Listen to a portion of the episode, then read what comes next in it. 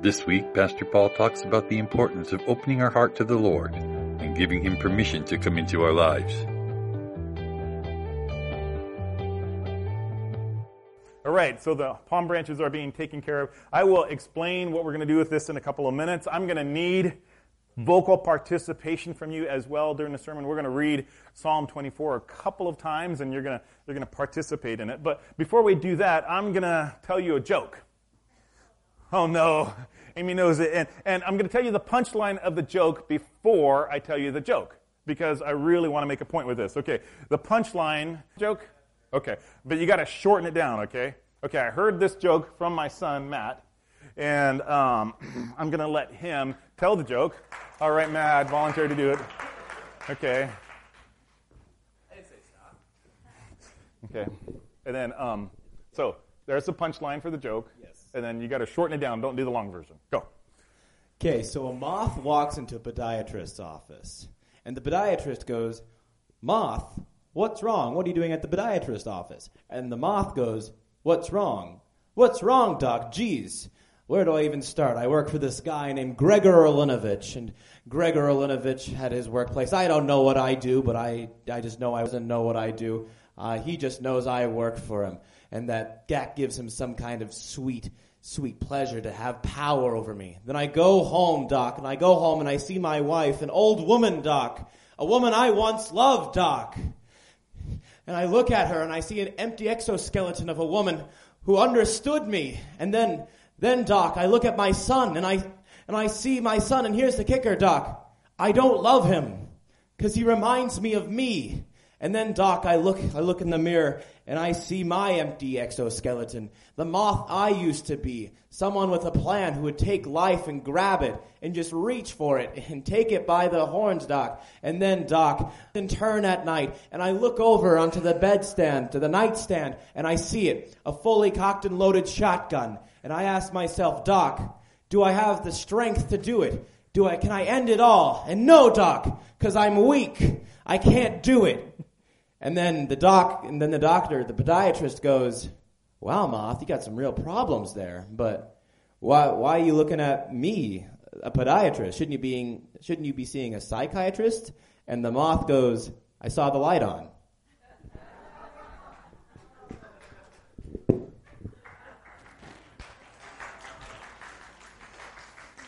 Every day. Every day. So you guys know how to pray for Amy. You know, because you knew the punchline was coming, you just had to figure out where. It, and um, so I'm going to do a couple of spoiler alerts. Spoiler alerts. If you've not seen um, the Avengers Infinity War, I'm going to spoil it for you. You know, Thanos, he gets all the rings and he turns half of the people into dust. If you haven't seen it, oh no, that's, I'm sorry I ruined it for you, okay? But, but the spoiler alert, the other spoiler alert, if you've ever seen the movie The Sixth Sense, you've ever seen that movie, you know, the Bruce Willis character, Malcolm, he's dead throughout the whole entire thing, except for you don't know it. When I was at the blood bank, my boss Tom, he said, he said, Paul, you've got to see this movie, but I can't talk to you about it because, because the ending is so traumatic. Well, I told you about the ending. Now don't see it, so I'm sorry if I ruined the movies for you. It's an old movie, yeah, but some of them might have forgotten it. You know, I say that because we're, we're looking at Palm Sunday. And Palm Sunday, sometimes we, we rush through Palm Sunday because there's a whole bunch of events that happen later on in the week. And, and I, I don't want us to get spoiled knowing the conclusion that the disciples, they abandon him. The Pharisees and the, and the Romans, they kill him, they crucify him. And then we're going to celebrate his resurrection. And he's got a tough week in front, but I, I don't want us to get there. I want us to focus in on Jesus going in and entering Jerusalem.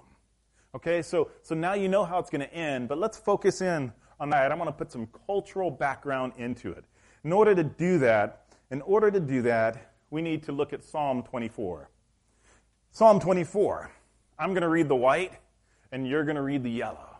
And then later on, I'm going to divide you up into sections. But we're going to read this because it comes into play in what happened on the day that Jesus rode into Jerusalem. Psalm 24.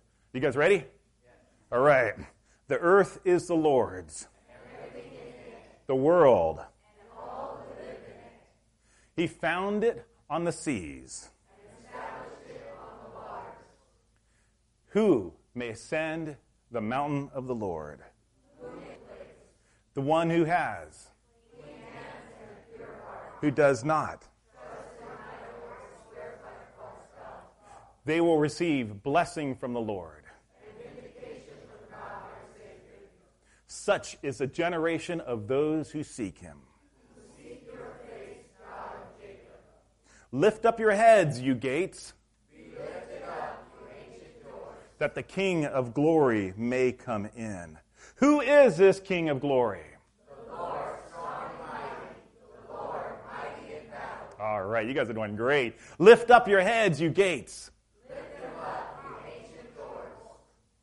That the King of glory. Who is this King of glory? you guys are going to love the rest of the sermon because you guys did a great job. And you guys, it was awesome listening to you sing. That was so good. So, what would happen would be on the first day of the week, the first day of the week, which we know is Sunday, first day of the week, a priest, he would read that psalm. Every Sunday, the priest and the Levitical choirs, they would read that song, and the end of it is kind of a call and response. Imagine he's reading and he's asking this question Who is he? Who is this King of glory? And so the psalm can be divided up into three parts. The first part is the question, and we know that he is God. He is the King of all. If you have your handouts, begin filling this out because this psalm plays an important process, an important point into Jesus riding into Jerusalem. Who is he? He is the King of all. Why is he the King of all? Because he created everything, he has all authority.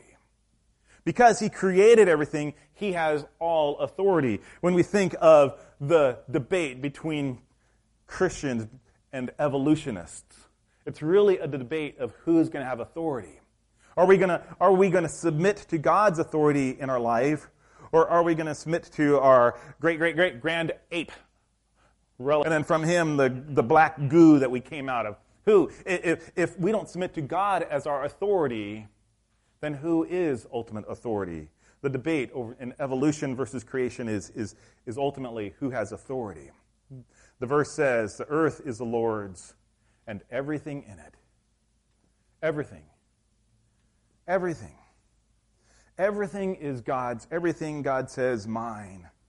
And breaks his heart when one of his rejects him and at the end of their life, they, they stay rejected, and he has to keep them away from him for eternity because they're his. And then he has to send them away, send them to outer darkness because they rejected him. Everything is his. He has mine. The Dutch theologian says everything in all creation, God gets to say, mine, mine, because he created it all. He created all. He has all authority. Part one. Part two. Therefore, who can enter his presence? This is the God, the God who created it. And then so the psalmist says, well, well, if he's created, he has all authority. Who can come into the presence of this God? And he lists four character qualities that say, four issues that, say, and he who has clean hands. He who has clean hands. This doesn't mean that, that you, if you wash your hands, you can get into the presence of God. We, we kind of understand this. This is an idea of those who keep the commandments of God, those who haven't shed blood, those, those who, who wash their hands, the rights and obedience to God. Those are the ones who can enter his presence. The second person is those who have a pure heart. The pure heart is the integrity of heart, loving God with all of your heart, your emotions. You, have got, and you committed your life to God. Who can enter the presence of God? Who can enter the one who has all authority? The one with clean hands and the one with a pure heart. The one who does not worship idols. The one who says, Yes, Ten Commandments, you should, there should have no other gods before me. And so you have submitted, you've made God your God, and you have not said God plus whatever else. You have not added to God, and therefore you do not worship idols. And the third and the last word is the person who speaks truthfully and honestly and, and, and doesn't lie and doesn't deceive and, and talks to their friends and neighbors in honest and truthfulness. Who can enter the presence of the God Almighty, the one with clean hands and a pure heart, who does not worship idols, who loves their neighbors and look at the promise? The promise is they will receive a blessing from the Lord. They will receive mercy and God's salvation. And so when you do that, there's, a, there's an aspect of great grace. You are blessed from the Lord. You have clean hands, you have a clean heart, you, are not worshiping idols, and, and, and you're speaking truth. And God says, because of that, I'm going to bless you. You're not living in disobedience. You're not living in rebellion. You're not living, living depending on other things instead of God. And as a result, God blesses you. You will receive mercy. Who needs mercy? The person who is guilty needs mercy. The person who has done something wrong, they need mercy, and God's grace says, I forgive you. I accept you and, and I bring you into my presence, the God of his salvation. And that's what we're celebrating today, next week, next year. We're celebrating the fact that Jesus Christ has brought you into the presence of God through his death, his burial, and his resurrection. Part two qualifies those who can get in. Part three is kind of a call and a response part three. So now, now that now that you know who's gonna who's gonna let the King of Glory into their heart, who's gonna invite him in, it says he is at the gate. And so, so it, this this aspect of it, these last couple of verses are kind of like an aspect of there's a tradition. The English probably stole it from this.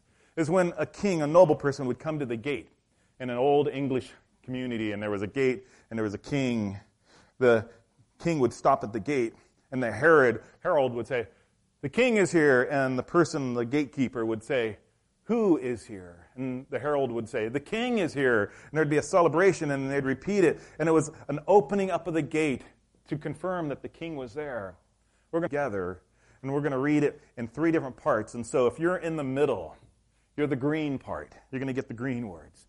If you're on the two sides, you're going to be the gatekeepers. You're going to be um, the white words. Okay, you got it? Sides, you got it?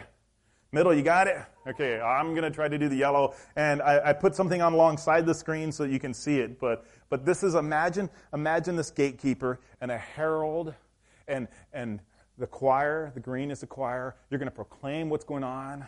The sides, you're going to be the gatekeeper. You want to know what's, who's coming in. And the herald proclaims who he is. Watch this. Ready? Green, go.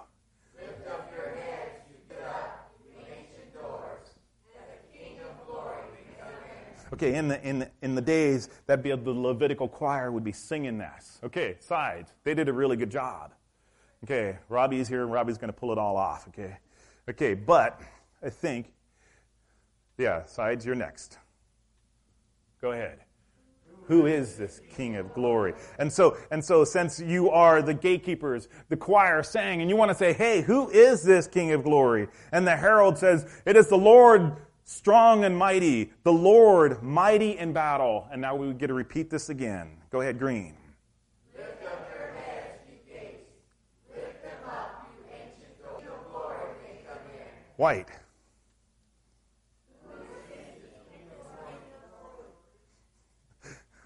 Okay, yellow. That's me. Um. I knew that. I was just okay. Okay. The Lord Almighty. He is the King of glory, and the gates open wide, and we invite the King into the presence of the city, into the community. Right? And and you see the picture. You picture that was going on every first day of the week. The priest, the choir, the herald, and they would sing, and they would look forward to this King coming in through the gates. That was written by David. A thousand a thousand years later, a thousand years later, we've got some tension now in the city of Jerusalem. Rome has, has Jerusalem kind of like its thumb is on their heads. Some things that are going on. There, there's a fortress in the city. The fortress of Antonia is there, and, and the Antonia fortress holds close to 600 Roman soldiers. It's about 14 stories tall. Its shadow on some days covers the temple because Rome wanted the Jews to know that they were always under the shadow of the presence of Rome. The priests, every time Rome decided, every time the Jews, uh, Jews wanted to do a, a Passover or another festival, the Rome said, "Well, priest, you can come get the vestments, but they're going to be kept in the in the fortress." And so the priests are going to go, "Hey, it's Passover. We need we need the priestly garments." And the Romans would say, sure, you can have them. You got to give them back.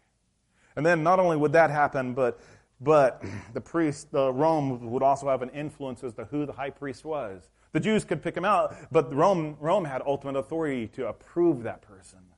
And you could see Rome, you could see the Jews just being oppressed. Let me read a quote from a guy named Josephus about what was going on at that time. He says a Roman cohort, Roman gathering was permanently quartered there. At festivals, they took positions in arms around the porticos to watch and repress any insurgency movement. Imagine on the building, the fortress that's overlooking and you, the temple, they can watch the temple, the glistening gleam of a Roman soldier's spear and his hat as he watches and he sees, is there anything of insurrection going on? Are they going to rebel against us? Are they, are going to, are they going to come at us? What's going to happen? And so the Roman soldiers are on duty. They're on their station as a cohort. The soldiers just watching the festivities. They come to the office. They say, we need the vestments because we have another festival going on. And they said, okay, they give them, but you got to give them back. Imagine, uh, imagine they, they, want, they want away from the Roman influence like, like a bad disease. They, they, they constantly want out. They constantly want out. And so, so they hear this verse that is associated with Jesus writing in that we see. And listen to what it says Zechariah 14, 3. Then the Lord God will go out and fight against those nations as he has fought in the times past. And they're going, Amen, praise God. On that day, his feet will stand on the Mount of Olives east of Jerusalem. And so they interpreted that in the verse we're going to get to in a moment from Zechariah 9 that, that the Messiah would come in from the Mount of Olives and he would redeem and he would rescue and he would from the presence and the oppression of the Roman government. You've got to understand this in order to understand when Jesus rides into Jerusalem. Jesus, meanwhile, he was upsetting the status quo. You guys know this, right? You guys know that Jesus just, he just didn't come in as, a, as somebody that nobody knew. He came in, he was, a, he, he was not from the traditional rabbinical school. In other words, he wasn't approved by the future rabbis. Okay, this guy's really good. He's really smart. He's, he's got his all things together. He's got the whole entire Bible put together um, and memorized, and, and he's good. He's followed in my feet. No, Jesus comes from completely outside of the system. And that upsets some of the rabbis. Jesus also, the people loved him. There were people that, that followed him everywhere he went. They loved him. The children loved him. Remember the stories of, of Jesus allowing little children into his lap? Oh, not only that, but the sinners loved him. So much so that they would throw little parties for him and they would have gatherings for him. Oh, what is this guy doing? Why is he hanging out with the sinners? Was their accusations. But Jesus was hanging out with sinners. Some of the religious leaders would come to him. Nicodemus came to him not, at, not during the middle of the day, he came to him at little night to seek questions from him. The crowds followed him everywhere he went. From one side of the lake to the other, crowds followed him. And when they followed him, he fed them. He took care of them. He confounded the leaders. And so the Pharisees, they, they attempted to, to stump him. I shouldn't have said that. They, compare, they, they tried to, to always confuse him, and they couldn't do it. The Sadducees tried to do the same thing, and they tried to confound his wisdom, and they couldn't do it. Religious, uh, legal, lawyers, legal authorities, people who knew a lot, they, they tried to entrap him and get him to say things against him that, that wasn't true, and didn't work. He was confounding the authorities. Jesus was upsetting the status quo. He was gaining influence. Seems like to the religious leaders, more and more people were putting their faith in him. And not just the Jews. According to John, Greeks were also starting to follow him. And so he was gaining influences. We know that Samaritans, half breeds, kind of followed him. The Greeks started to follow him. Jews were started to follow him. This was causing an uproar. Status quo. You got the tension mounting. Rome is over your authority. They're pushing you down. You got this guy named Jesus who's upsetting the status quo. And all of a sudden, all of a sudden, something happens. All of a sudden, things start to go wrong. He's doing miracles. The blind are seeing. At first, he starts with simple water to wine. Oh, that's, that, that's a good parlor trick. Good job, guy. And then, then all of a sudden, the blind can see. They call the blind in for a testimony, and he goes, Do you want to believe also? And, and they kick. The lame can walk. The deaf can hear. The mute can speak and, and people are being healed. And, and, and the crux of it all is that Lazarus, Lazarus, having been dead for four days, Lazarus comes out of the tomb. An amazing miracle. dumbfounded, confounded. It, it, it bewilders the religious leaders and then they gather. What are we going to do about him? What are we going to do about him? And they make a plan, they make a plot. Passover is coming. They say, if anybody sees him, capture him so that we can put him to death. Because better is one man die for the whole community than, than the whole community dies. And it's planned. Meanwhile, Jesus is outside of Jerusalem and, and he's gathering in Bethany and Bethphage, and then, then he's going to come in on a donkey. And so I'm going to read the passage to you. The passage is in Luke 19. The great thing about this passage, see, I didn't want you to get to the end because, because in every gospel, Matthew, Mark, Luke, and John, the donkey incident is there. Every single gospel. There are a lot of stories that are related to all four, but this is one of them, and so every writer found this particular moment important. I'm going to read in Luke. You can turn to Mark, you can turn to Matthew, you can turn to John but it is in Luke chapter 19. As Jesus approached the Mount of Olives, he sent two, saying them, Hey, go into the village ahead of you, and as you enter it, you will find a colt tied there, which no one has ever ridden. Untie the colt. If anyone asks you, Why are you untying it? Say that the Lord needs it. This would be like your brand new car that you've never ridden in, and, and someone kind of comes up to your car and says, "The Lord needs your new car. It's as valuable, it's as precious as that." And and so they go up to this colt and, and they untie, and pretty soon you're going to see the people ask him, "What's going on?" So the obedient disciples went to go steal a donkey, and those who were sent ahead of him found it just as he had told them. And as they were untying it, they asked one of the olders asks him. Hey, why are you in time? The Lord needs it. And the man, in obedience, he lets it go. And they brought it to Jesus, and the disciples were the first, but they weren't the last. They threw their cloaks on the colt, and then Jesus, they put Jesus on it. And as he went along, the people spread their cloaks on the road. And when they came to the place where the road goes down the Mount of Olives, as already mentioned, the whole crowd of disciples began to joyfully, joyfully praise God in loud voices for all the miracles they had seen. And, and, and anticipation of what Jesus is going to do. He's riding into Jerusalem. What is he doing? They're saying, Blessed is he who comes in the name of the Lord. Peace, glory in the highest. Matthew adds, Hosanna to the Son of David. Hosanna, the highest of heavens. And some of the Pharisees said to the crowds, of Jesus. Some of the Pharisees of, um, in the crowd, they said to Jesus, Teacher, rebuke these disciples. And as Rich suggested earlier, I should have had some stones up here. but I didn't think about it. It says, I tell you, if they keep quiet, the stones will cry out. Wow. Wow, Jesus is coming down. He's coming down from the Mount of Olives. He's coming down from the Mount of Olives. They knew, and, and he's riding into Jerusalem. And, and, and, and picture of this. Put the fortress over here on the right. The fortress of the Roman soldiers, a garrison of five to six hundred of them.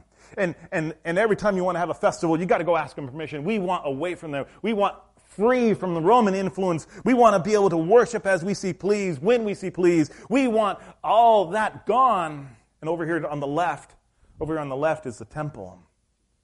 And you would expect Jesus to come in and you'd, you would expect if you're one of the disciples, now is the time. The guy can raise Lazarus from the dead. Who can hurt this guy? The guy can heal. No one's going to get wounded. The guy, uh, he, this is it. This is the time. He's riding into Jews. He's going to, he's to do it. And he rides to the left.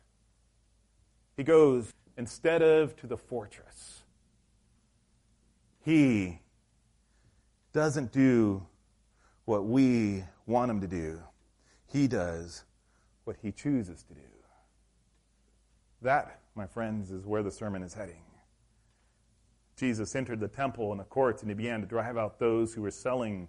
It is written, My house shall be a prayer, a house of prayer, but you have made it into a den of robbers. Church, he didn't come to deal with them, he came to deal with us. He didn't come to deal with, with those people that we think he ought to deal with. He came to deal with us and those from being a people of prayer, a people of worship. And so he overturns the money changers. He overturns those things that, that cause people to stumble, that prevent people from being able to worship, those things that rob people so that when they enter the temple, they can't worship God because, well, the, the, the sacrifice they brought wasn't good enough. And so Jesus comes. He comes to deal with us. He will take care of them on his own, but he came to deal with us. There's a great passage I mean, let me turn this into us so we understand. The pitch, the Bible teaches that the temple is the temple of the Holy Spirit. See, in 1 Corinthians chapter 6, it says, Do you not know that your bodies are a temple of the Holy Spirit, who is in you, whom you have received from God? You are not your own, you are bought with a price. Therefore, honor God with your body. The Lord, Jesus, is the Lord God of all creation, as it says in Psalm 24. The Son is the image of the invisible God, the firstborn over all creation. For in him all things were created things on heaven and things on earth, visible and invisible, whether thrones or powers or rulers or authorities. All things have been created for him and through him. Who is he? He, Jesus, is the God of creation. Who are we? We are the temple that the Holy Spirit then dwells on, and God wants to do some house cleaning. God wants to say, What are you doing that is keeping you from being a person of prayer? What are you doing that is keeping you from being a person of worship? Your body is a temple of the Holy Spirit. Jesus wants you to invite him in every single day, joyfully give thanks, joyfully give praise, and say, Lord Jesus, Today, today, I give you permission to overturn those things in my life that are causing me to stumble.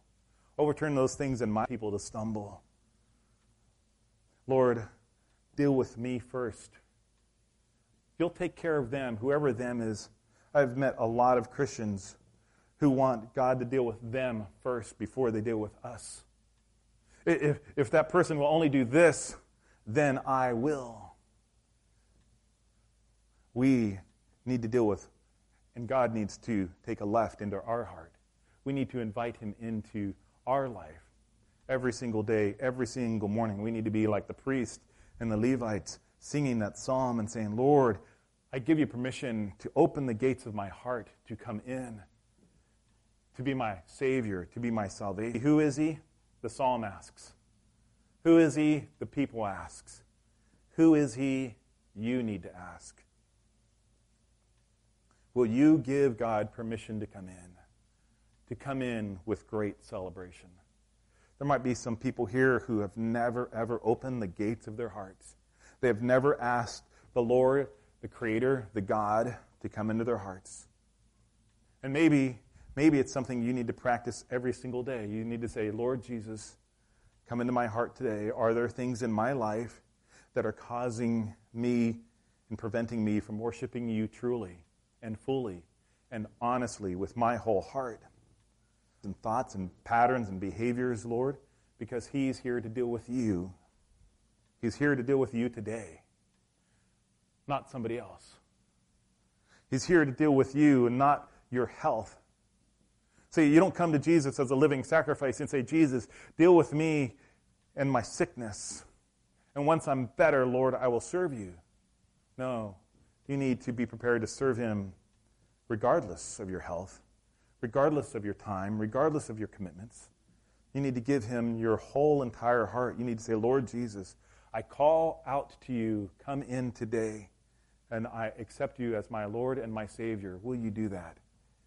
Will you come in as much of a celebration as the King coming into the city deserves? Invite the King into the temple of your heart every single day. Don't just do it once and call it done. Don't say, well, 20 years ago at a rally, I gave my life to Jesus, and, and now I have completely forgot about him. No, every single day, every single moment, listening to a book on cassette, actually, that's old school, huh? Listening to a, a, pod, a book on audio.com and, and it talks about how every moment should be a moment of prayer. Every day should be a prayer of dedication. Every aspect of what we do should be, is this honoring God? Does this please God? God, I invite you into this moment. You're the King of Kings. You're the God. Have this moment. So every day, invite the King. Number two, deal with the things in your life that prevent you from worshiping. Deal with those things in your life that prevent you from worshiping. What are those things that when the King of Kings come in, he has to overthrow in your life?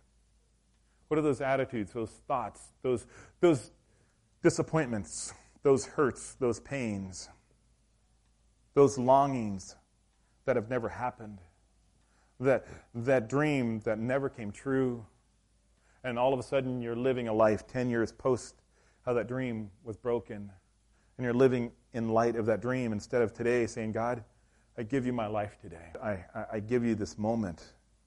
I am your vessel. Use me as you see pleased. Palm Sunday is about Jesus riding into Jerusalem and going to the temple. The Christian life is about Jesus coming into our heart and entering into the temple and having his way with us so that we can worship him fully and completely. And so we're going to reread that psalm in light of us inviting him into our hearts, in light of us asking, Who is this King of glory? In light of us acknowledging that he is our King and our Lord, and we joyful celebration of the fact that the King of all kings, the ruler, the creator of the universe, has given his gift of salvation to you.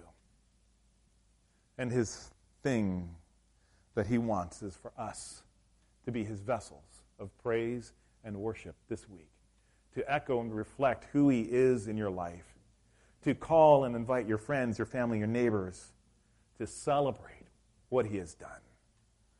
Green, are you ready? Go.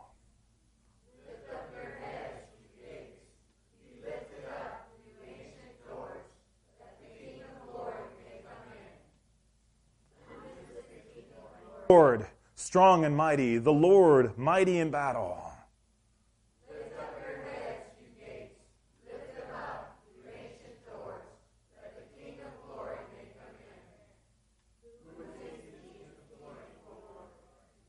The Lord Almighty, He is the King of glory. Lord Jesus, thank you for this morning. Thank you for being the Lord Almighty, for being the King in our life, the King in this moment, the King in our hearts, to dwell, Lord Jesus. Thank you for, for riding on the donkey, humbly coming and paying the price for us to have a relationship with you. So, Lord, one of us, as we take this message of hope, this message of redemption, and we share it with others, Lord Jesus, remove those things in our life and in our heart that prevent us from truly worshiping you as you have asked us to. In your name, Jesus, we pray. Amen.